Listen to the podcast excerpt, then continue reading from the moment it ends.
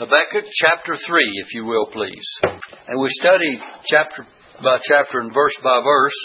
If you remember when we started the book of Habakkuk, he was complaining about God using, he get, registered his complaint to the Lord about him using a wicked nation, using the Chaldeans to, to punish uh, God's own people, to chasten them, because of their sins. And you know, God has a purpose in everything. If He permits a wicked nation to do that, He has a purpose in correcting His people.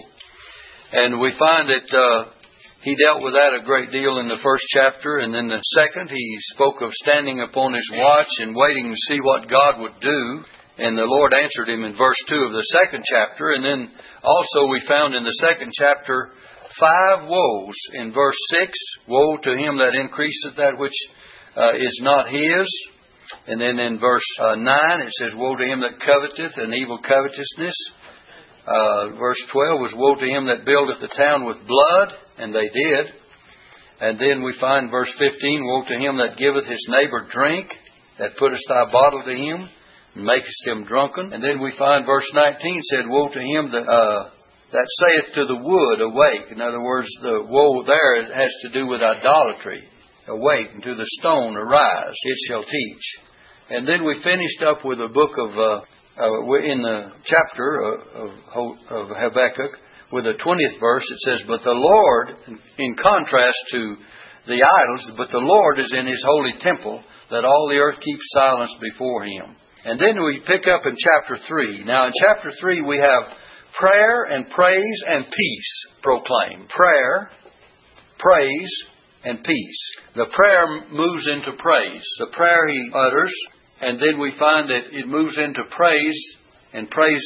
Uh, praising God for all His majesty and glory, and upon the experiences of the past, especially His deliverance of uh, Israel from Egyptian bondage under Moses, and many of the Psalms could be used in relation to this passage of Scripture. And then we'll find peace after it was all said and done. At the end of the chapter, we find that Habakkuk has enough sufficient answers from God to be at peace with what the nation faces and for what may uh, be in the future. You know, when we come to the place that we turn it all over to God and realize that He will bring us out of chastening, bring us out of trouble, bring us out of problems, and then finally we can be at peace knowing that all is well. You know, we sing a song, All is well, all is well with my soul. And so Habakkuk, Habakkuk though he had a number of questions to begin with, had all the answers uh, by the time he got to the end of his book. so let's pick up with verse 1, and we'll take it uh, as we progress along. First of all, it says, A prayer of Habakkuk, the prophet, upon Shigionoth. Now, I don't know how do you pronounce that, but I just do the best I can. If any of you got any better way to do it, we'll go ahead and pronounce it that way. Uh, it's the prayer of the prophet. And then it says upon Shigionoth, and this indicates uh, that it was set to music. You go back to the to certain psalms, and you'll find the plural word mentioned. I believe it's in the seventh psalm. Looking the seventh psalm where David says, well, you'll see in the heading on the seventh psalm it says Shigionaia, a nine or something like that, S H I G G A I O N of David. This is the plural word you find in the psalm, the seventh psalm, of the word that we find back here in Habakkuk. Psalm 7, verse 1, and you'll find it in the, the uh, heading probably there before you read the psalm. Before the first verse says, David prayeth against the malice of his enemies in my Bible. Sometimes you have a kind of an introduction depending on whose uh, Bible you have. then it says, uh, uh, of, of, David, which he sang unto the Lord concerning the words of Cush the Benjamite. And back in Habakkuk chapter one, uh, 3, verse 1, it says, A prayer of Habakkuk the prophet upon Shigionoth. And we said that that means, actually it means loud crying. The word, the meaning of the word is loud crying. So his prayer was with energy and with uh, fervor. You know, the Bible tells us in the book of James that the effectual, fervent prayer of a righteous man availeth much. And and uh, this is written in the form of a poem too in the original, and it kind of gives the meaning that it was uh, a song, as some of the psalms that we referred to uh, one of them at least. And there are many of the Psalms that are written in that fashion. Now then, notice the prophet's prayer, you'll find it in verses 1 and 2. What is he praying for? It says in verse 2, O Lord, I have heard thy speech. He'd been listening. He's on the watch in chapter 2, verse 2. He says, I will watch to see what he will say to me. Chapter 2, verse 2, the Lord answered me. So he gave him a, an answer to what he was concerned about in chapter 2. And now he says, O Lord, I have heard thy speech. And what he had just heard was what we have read in the remainder of the second chapter. Lord, I have heard thy speech and was afraid. Because there's, remember all the woes? We had five woes, woe, woe, woe. Well, no wonder he would be afraid. When God warns us, we should fear. And he warned the prophet and the nation of what was coming. And so here he says, uh, O Lord, I have heard thy speech and was afraid. And then he said, O Lord, revive thy work in the midst of the years. In the midst of the years make known. And it says, in wrath remember mercy. So the first thing he prays for is revival. And it seems that Habakkuk himself was revived by the end of this chapter that we read concerning his experience. And also he's asking that the people be revived in the midst of years. It's not a bad prayer for this day and hour, is it? And it certainly will not be a, a, a prayer out of place in the future when God's people and when people need to repent and turn to God, especially when the chastening hand of God comes upon nations and upon uh, His people in the future. So it will certainly be a proper prayer. So He says, Revive thy work in the midst of the years. In the midst of the years, make known. And no, notice this stat, statement. In wrath, he knew God was going to judge them, punish them. But he says, in wrath, remember mercy. Isn't that a wonderful thought? Wrath not only on, uh, only for the Chaldeans, but for the people that are the unbelieving of his own, and also the judgment that they were to face. In wrath, remember what? Mercy. It's a good thing God remembers mercy in wrath. If you turn to the 103rd Psalm, if you turn back quickly to Psalm 103, I want you to notice what it says. In verse uh, 8 and 9 and 10, look. The Lord is merciful and gracious, slow to anger and plenteous in mercy. And he says, He will not always chide, neither will he keep his anger forever. Now look at verse 10. He hath not dealt with us after our sins, nor rewarded us according to our iniquities. For as the heaven is high above the earth, so great is his mercy toward them that fear him. As far as the east is from the west, so far hath he removed our transgressions from us. Like as a father pitieth his children, so the Lord pitieth them that fear him. For he knoweth our frame, he remembereth that we are dust.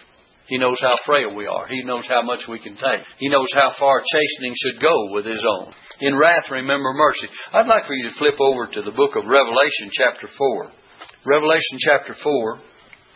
And I want to point out, in wrath, remember mercy too, in this fourth chapter when we look at the throne after the rapture. This indicates the rapture in the fourth chapter because John says, After this I looked, and behold, if you haven't, a door was opened in heaven, and the first voice which I heard was as it were of a trumpet talking with me, which said, Come up hither, and I will show thee things which must be hereafter. This is indicative of the rapture of the church. It's a picture of it. John was caught up into heaven, just as God's people will all be caught up. In fact, we'll find in the fourth and the fifth chapter that they're already in the presence of God in heaven. And so it indicates that they've already been taken up. And we could go back and show you the three-fold division of the book of Revelation. Uh, look in chapter 1, verse 19. 119, it says, Write the things which thou hast seen, and the things which are, and the things which shall be hereafter. Now, the things which were seen was this glorious vision in chapter 1 of Revelation. The things which are, the church age covers chapters 2 and 3. And the things which shall be what? Hereafter, after this, after these things, chapter 4. So everything from chapter 4 on is future of the church age, after the church is gone. It's all future. And that's the simplest division of the book of Revelation. And if a person misses those three points, you're going to miss the you're going to miss the chronological order of things that take place. Uh, it's only after God's people are taken out, and chapter 6 shows that the first seal was opened, and then the judgments begin to fall, and the tribulation period comes. So someone says, Well, will the saints of God go through the tribulation? Not according to this. They'll be taken up before. And uh, all the scriptures that I've studied indicate that they'll be they won't have to go through the great tribulation. We're talking, there'll be tribulation. You know, the Bible says, uh, Paul, and then uh, in one of the writings of Paul, he says, we know that we through through much tribulation must enter the kingdom of God. So Christians have tribulation, but not the great tribulation that we're talking about. But I wanted to show you, I got sidetracked already.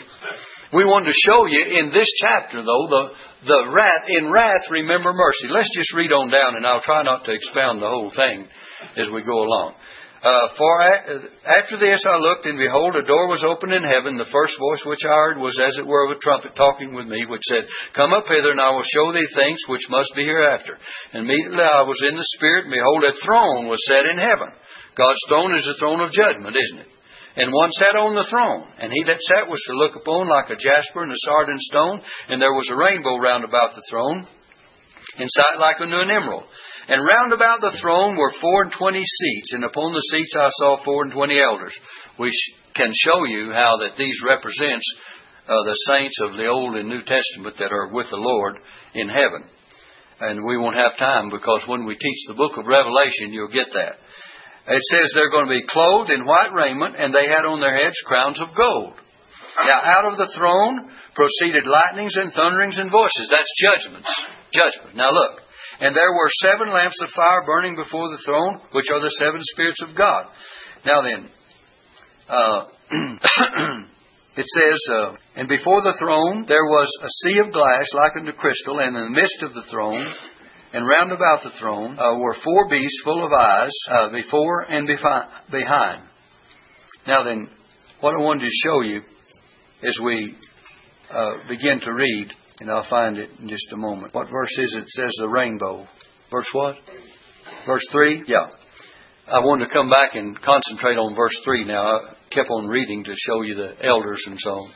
But look, in verse 3 it says, And he that sat was to look upon like a jasper and a sardine stone, and there was a rainbow round about the throne. Now there's the point of, in wrath, remember mercy.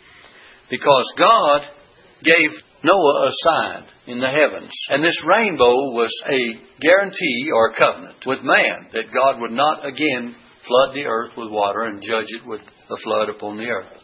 A deluge of water. Deluge.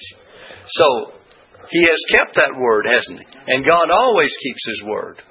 And I can rest assured, and you can, and all of mankind can rest assured that God will not judge the world with a flood anymore because he said he wouldn't. Now, it didn't say he wouldn't judge the world, world with fire because there's an indication that the next time the world is judged, it will be a fiery judgment.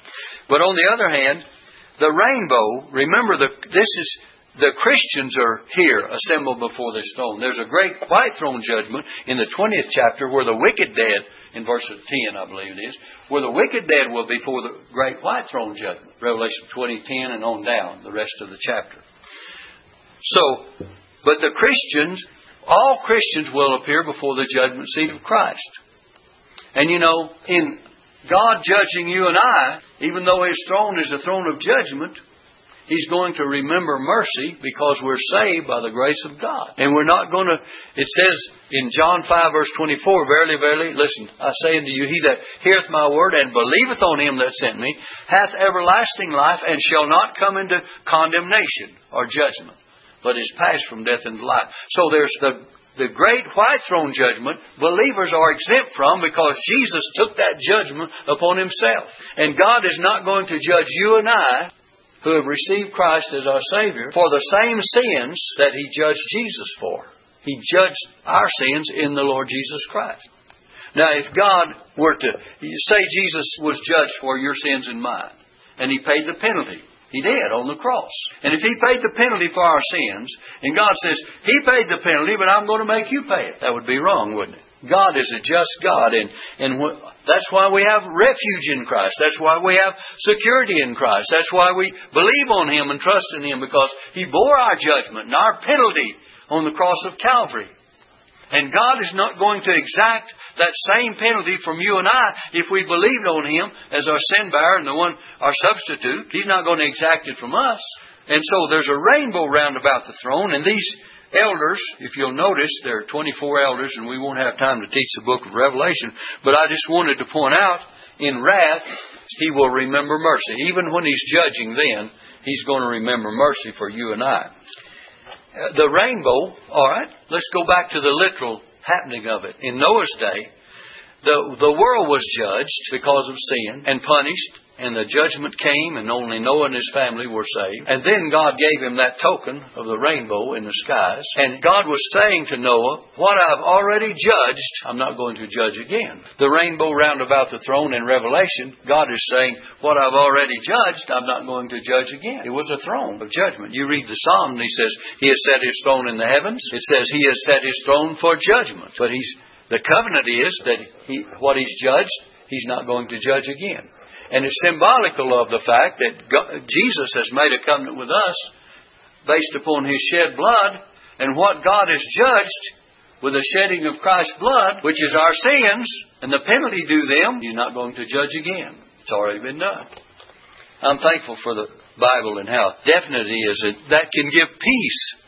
That can give peace to every believer. If you thought God was going to judge you again for the same sins, that he judged Jesus for, why did Jesus come and die? What would be the purpose? If you're going to have to pay the penalty anyway, God just sacrificed his son for naught. Well, he didn't do that for naught. The Bible teaches us that Jesus paid it all. And we sing the song, All to him I owe. Sin had left a crimson stain, he washed it white as snow. All right, back to Habakkuk now, chapter uh, 3. It says in verse 2, O Lord, I have heard thy speech and was afraid. O Lord, revive thy work in the midst of the years. In the midst of the years, make known. And he says, In wrath, remember mercy. That's what we've been talking about. Then he goes on in verse 3. He says, God came from Teman, and the Holy One from Mount Paran, Selah. Now he's re- reverting back to God's deliverance of the children of Israel from bondage, and you'll see some some uh, words that indicate uh, the things that took place under this deliverance and how God uh, saved them. But I want you to notice particularly some words. When it says Selah, that means it's like in this poem or this song, it means to pause or to lift up. It's time to just pause in it. So let's read it that way. It says, God came from Teman and the Holy One from Mount Paran, Selah. In other words, pause and think about think about it a little bit. Think about God's deliverance when He delivered the children of Israel. You go back in Deuteronomy and Exodus and see the area from which God came to deliver His people, and Moses brought them out safely. And He speaks of His glory. We find it begins in verse three. His glory covereth the heavens, and the earth was full of His praise. Was full of His praise, and His brightness was as the light. So we find the praise of God begins, the praise for what He has done. Moses also begins with a similar declaration. Look in Deuteronomy 33, verse 2. Deuteronomy 33 and verse 2. Notice what it says. And he said, The Lord came from Sinai and rose up from Seir unto them. He shined forth from the Mount Paran and he came with ten thousands of saints. From his right hand went out a fiery law for them. You see the tenor and the way that Moses points much to the same thing in his praise of God and blessing God for their deliverance. That was Deuteronomy 33, verse uh, 2 and 3, and you could go on and on with that passage of Scripture. But turn back now to Habakkuk. Hold your place always where we're studying. I need not remind you, but I do find that uh, it's necessary once in a while, so we will be sure and have uh, this in view. Uh, not only was the deliverance of Moses, or Israel under Moses' leadership of old referred to, but we, we can also say that it's deliverance for God's people and has been from age to age, from time to time in many various ways. And it's also a symbolical and, and uh, could embrace the future. Some say that the word God came is God is coming, so it could it could uh, the word came could also indicate a future coming of the Lord, the coming of the Lord for judgment and for redemption. In fact, in this chapter you'll find he's the coming that's spoken of, as we magnify the uh, omnipotence of God and the majesty of God in this passage of Scripture, we'll find that it does end in their redemption and also in their peace. We said it would be prayer and what? Praise and peace. And at the end of it, you'll find that Habakkuk is very uh, much satisfied that everything is okay in spite of all that's happened. And um, uh, I'll be glad when we get to that part because I think it will convince all of us.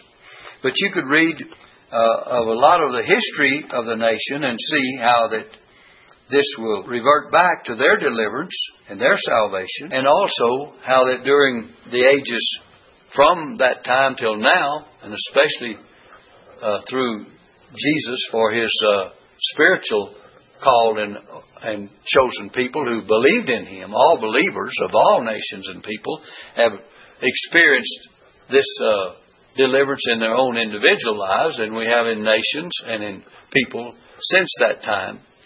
They, deli- they were delivered out of the hand of the Chaldeans, they delivered out of the hand of the Babylonians, and then we, through the ages, have been delivered, Christian people, from time to time. And we know the individual application could come to us. But then when we think of the future, He's going to come in power and great glory. God cometh is a future event, and He is coming in judgment, and he's coming in deli- redemption, and He's coming in deliverance, and He's coming to bring peace. Look at uh, the fact that He comes not only for the Chaldeans in power, but for His people. And in uh, Matthew 24, verse 29 and 30, the Bible speaks of Jesus coming in power and great glory. Uh, give, let me give you a couple of references. Look in Isaiah 63, verse 1 through 6. Isaiah 63. We're talking about the future of this aspect of the coming. And then we'll give you one in Revelation. So, Isaiah 63. Who is he that cometh from Edom with dyed garments from Bozrah? This that, that is glorious uh, in his apparel, traveling in the greatness of his strength. I speak, I that speak in righteousness, mighty to save.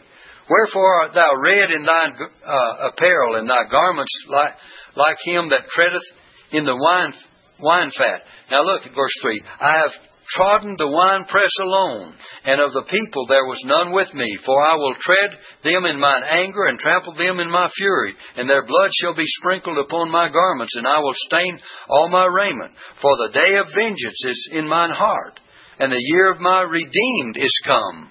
And I looked, and there was none to help, and I wondered that there was none to uphold. Therefore mine own arm brought salvation unto me, and my fury it upheld me. And I will tread down the people in mine anger, and make them drunk in my fury, and I will, look, bring down their strength to the earth. Now look in the book of Revelation, if you will, chapter 19 and verse 13. Chapter 19 and verse 13.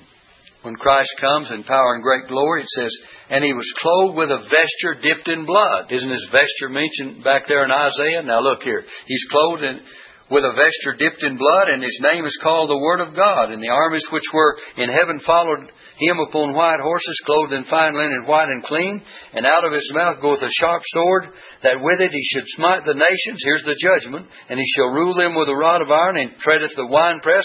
Wasn't the winepress spoken of? He treadeth the winepress of the fierceness and wrath of Almighty God and he hath on his vesture and on his thigh a name written, King of Kings and Lord of Lords. And this 19th chapter is speaking of Christ coming in power and great glory at the end of the tribulation period, after, after there's been much judgment and much tribulation to endure.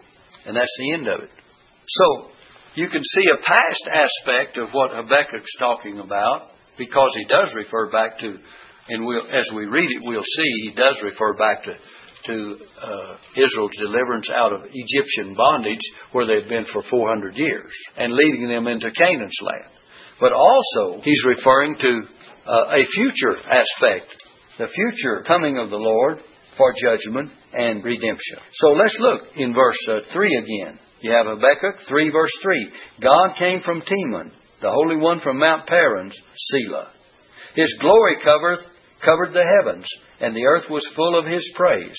And his brightness was as the light, and he had horns uh, coming out of his hand, and there was the hiding of his power. The hand signifies uh, a signifies power, the right hand of his power. But the horns here speak not of literal horns, but speak of brightness, of light, flashes of light.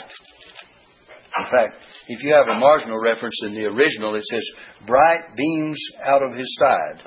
So when it speaks of the brightness of God, it's just as if He is uh, magnified with light not only uh, all over, but especially as far as his power is concerned. He has great power. And there was the hiding of his power. There was the hiding of his power. It was not completely manifested to the full. When God manifests His power to the full, we, we need to do like Moses did, says, hide me in the cleft of the, God says, I'll hide you in the cleft of the rock. So that when God's glory passes by, uh, it would not destroy Moses. Remember? And we sing a song, Rock of Ages, cleft for me, let me hide myself in thee. Right? The Bible says that no man could look upon God and live. The Bible says our God is what? A consuming fire. And there was the hiding of his power. Now then, in verse 5, it says, Before him went the pestilence, and burning coals went forth at his feet. Before him did not the pestilence go as uh, previous to their deliverance. God brought the pestilence in Pharaoh's day by the hand of Moses, and before him there was the pestilence and burning coals. Remember when the burning coals and the lightning flashes and came at the feet of Pharaoh and all the Egyptians and the and the death of the firstborn took place and, and uh, they fell down dead because of God's power. And then the death angel passed over and the whole land was affected. Before him went the pestilence, and the burning coals went forth at his feet. Remember, Moses said, Pharaoh, you're going to see hail in the middle of the day out of a clear blue sky. There's going to be lightning flashing and hail coming and balls of fire. And they did. It all came. And then, by the way, in the dark clouds of wrath and judgment, the prophet sees Jehovah to be concealed. It, that it all comes, but God does not reveal himself fully. We're going to find that there's an indication of the earthquake, the earthquakes that shake the mountains. Look in verse 6. He stood and measured the earth, and he beheld and drove asunder the nations. And the everlasting mountains were scattered, and perpetual hills did bow. His ways are everlasting. When God sent the earthquake, He sent earthquakes in Moses' day, didn't He? If you remember, it says uh, Mount Sinai was on fire and the earth did quake and the people were scared. And they said, Moses, you talk to us, but don't let God talk to us. They were scared to death. And the people what stood afar off, and everyone has to stand afar off if they do not have a mediator. So Moses mediated for them. We have the great mediator now. And we can draw near. Ephesians chapter 2 says we draw near or nigh by the blood of Christ. Ye that were sometimes afar off are made nigh. By what? The blood of Christ. And you're going to always come back to that redemptive blood if you're going to approach God. We sang the song, I believe it was Sunday, some through the waters, some through the flood. But it said some through the fire, but all through the blood. And all are going to have to approach God through the blood. I'm going to preach on the on the Lamb of God pretty soon and over in Revelation. No, I better not turn there. I'll get sidetracked. but anyway, uh, let's get back to this. It says, uh, He stood and measured the earth and beheld and drove asunder the nations, and everlasting mountains were scattered, and perpetual hills did bow. His ways are everlasting. He looks, and the nations tremble. With this sixth verse, he draws nearer and nearer. This indicates the trouble which precedes his coming. And in verse uh, 7, he says, I saw the tents of Cushan in affliction. This means the Ethiopians, by the way. And the curtains of the land land of Midian did tremble. Midian is the Arabian coast along the Red Sea at that time. Was the Lord displeased against the rivers? Was thine anger against the rivers? Was thy wrath against the sea, that thou didst ride upon thine, thine horses and thy chariots of salvation? This is symbolical language referring to God's deliverance of, and opening up the Red Sea for uh, Israel to pass over. And then later on the Jordan when they went into Canaan's land. The rivers and the sea, many times in the book of Revelation, they'll represent and be symbolical of nations and world powers. And God's power will inspire the uh, and turn upon the heathen nations during that time in the future. He says, Thy bow was made quiet. You see, God is, is pictured as having a bow that's ready. Thy bow was made quite naked. In other words, it was uh, opened up and ready to go. It was seen according to the oaths of the tribes. Even thy word, Selah. Selah means pause and rest and think about what God has done. Thou didst cleave the earth with rivers. The mountains saw thee and they trembled. Here's all the praise of God's majesty and glory. The overflowing of the water passed by. The deep uttereth his voice and lifted up his hands on high. Remember what happened when the Red Sea was parted? it was parted lifted up on each side. And the children of Israel went across dry shod. And Pharaoh and all the Egyptians came into the sea, and, and God turned it loose and it drowned them all. Someone says the Red Sea's not very deep. Well, it was at that time. And others have said, well, it never was over three foot deep. Well, the miraculous thing about it then is that God could drown a whole army of Pharaoh and all of his chariots and horsemen in three feet of water, isn't it? You see, God is powerful, and He can do with water and wind and waves and fire what He will do. And you know, all of history, in fact, all over the world, there's evidence of the deluge, of the flood in Noah's day that people try to, the infidels try to deny, and yet every nation in the world has their own story of the flood. Of course, we take God's word for it, which is sufficient. It's all we need, isn't it? If God says it, I believe it happened. And of course, everything in science and in uh, archaeology proves that it was, was so. The layers and stratas of rock and sand and all kinds of uh, fillings and things of, of this uh, world. Over here, the other side of Brother Nichols, there at Alamogordo, where you see all those white sands, that was once a big lake covered with water. You say, well, preacher, what makes you say so? Well, it, it's just evident that that's a part of the history and the movings of, of this earth doesn't take anything away from a faith. It doesn't make anything different. That God has changed it through the years, and that there's, you know, why do you find the oil down there so many hundreds and thousands of feet or hundreds of feet below the earth? Because you had all the things that happened to bring it about so that you'd have the existence of that this day and hour. Remember, can you remember back in the, oh, like in the, I believe it was the 70s, when this great scare came out that there was not any oil enough in the whole world to support us for another three or four or five years. I mean, it just couldn't be found regardless of what nations you look to. You see, God has given this earth plenty of supply. And it's still, we've, we've got untapped areas in our own country, in Alaska, and, and uh, in fact, we've got tapped areas too where they've got it in reserve. They've drilled the oil and they found the oil and they put a plug in it. And it's there when we need it. Don't ever think God left this earth without sufficient to take care of it. Uh, I know man is wasteful, that's true. And we waste more than we should. But God knew knew how wasteful we were going to be, I suppose. But the thing about it is, God has provided for in His ecology of everything that takes place. You take the water, circulation of the water, and what takes place with that. Let's go on with this. It says, uh, in verse 11, the sun and the moon stood still in their habitation. That did actually happen, didn't it? In Joshua's day when he was in battle, he says, God, he said, he's going to pray. He said, God, I want you to hear this prayer because we're in trouble. Sun, stand still. And the sun stood still on Mount Gilboa about a whole day. About. It didn't say a whole day. About a whole day. Look back in Joshua chapter 10, verse 12 and, and uh, 13, I believe it is. Joshua 10, verse 12 and 13. It says, Then spake Joshua to the Lord in the day when the Lord delivered up the Amorites before the children of Israel. Joshua 10, verse 12. And he said in the sight of Israel, Sun, stand still upon Gibeon, and the moon in, in the valley of Ajalon. And the sun stood still, and the moon stayed until the people had avenged themselves upon their enemies. See that? Now, as far as we say, well, the sun doesn't stand still. No, it doesn't. But to, to man, it appears to. And he's talking about what it looks like to man.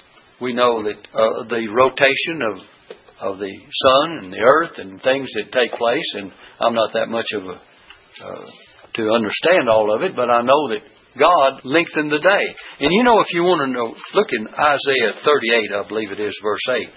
It said about a whole day. Remember? And then Isaiah 38, Verse 8. God is going to give Hezekiah a sign in answer to his prayer. Let's read verse 7. And this shall be a sign unto thee from the Lord, that the Lord will do this thing that he has spoken. Now look. Behold, I will bring again the shadow of the degrees which is gone down in the sundial of Ahaz ten degrees backward, so that so the sun returned ten degrees, by which degrees it was gone down we could show you how that that makes up the whole day. And the the people that have found that studied back and found that one day on their calendar was wrong. They found out that it was made up for in history. And that's the only way they could account for it is to go back and look at what happened in Joshua's day and in Hezekiah's day so that it would equal a whole day. Now let's look at this. Coming back to the book of Habakkuk, if you will, quickly. Habakkuk chapter 3, and we'll try to finish this as quickly as we can. It says in verse 11, The sun and the moon stood still in their habitation. At the light of thine arrows they went, at the shining of thy glittering spear. Speaking again of these terms have to do with the poetic, symbolic majesty of God and God's power and God's delivering the children of Israel and then what His power is that He can use at any particular time. Thou didst march through the land in indignation. Thou didst thresh the heathen in anger. That's when He brought them into Canaan's land. Thou wentest forth for the salvation of thy people, even for the salvation of thine anointed. Thou wouldest woundest the head out of the house of the wicked by discovering the foundation under the neck. Selah. He got rid of the enemy, didn't he? Destroyed Pharaoh and his army.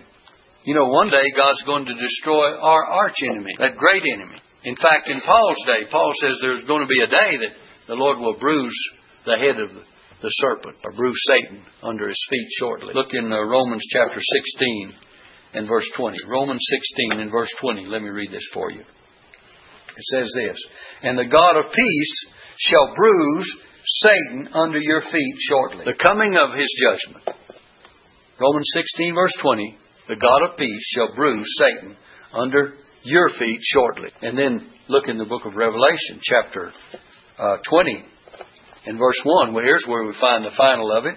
And I saw an angel come down from heaven, having a key to the bottomless pit, and a great chain in his hand, and he laid hold on that on the dragon, that old serpent which is the devil and Satan, and bound him for a thousand years. We know that after a thousand years he was to be loose. But look in the tenth verse.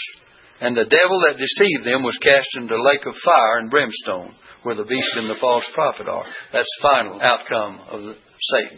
Revelation 20, verse 10. Now then, back in Habakkuk, if you will, chapter 3. Let's progress on and finish this. In verse 14, Thou didst strike through with his staves the head of his villages. They came out as a whirlwind to scatter me. Their rejoicing was as to devour the poor secretly. Thou didst walk through the sea with thine horses. God is seen as coming through the sea. He didn't actually have horses, but his power was of such. Though, though the heap of, through the heap of great waters. You see, when Pharaoh came through, when God's people came through, it was as if God was riding through the waters on horses, leading them and taking them. But then it says, uh, through the great waters, thou didst walk through the sea. But Pharaoh's army didn't walk through the sea, did it? Verse uh, 16, When I heard, my belly trembled, my lips quivered at the, at the voice rottenness entered into my bones. This is the prophet himself. This is the effect upon the prophet, upon Habakkuk. He says, And I trembled in myself that I might rest in the day of trouble, knowing the majesty of God. When he cometh up unto the people, he will invade them with his troops. Now then, when you come to verse 17 on, you'll find that the prophet finds peace after he's had this praise of God and his power. Look at verses 17 through 20, uh, 19. Before we read that, we're going to see how different the opening of this book and the burden of Habakkuk when he said, look back in chapter 1, verse 1. The opening of it. See how different the opening of it.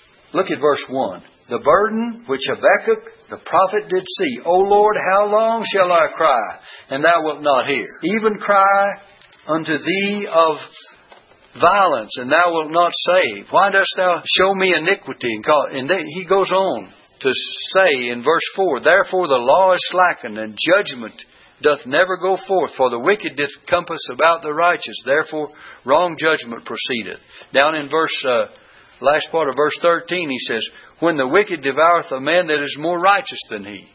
Wicked were devouring men more righteous. The Chaldeans were more wicked.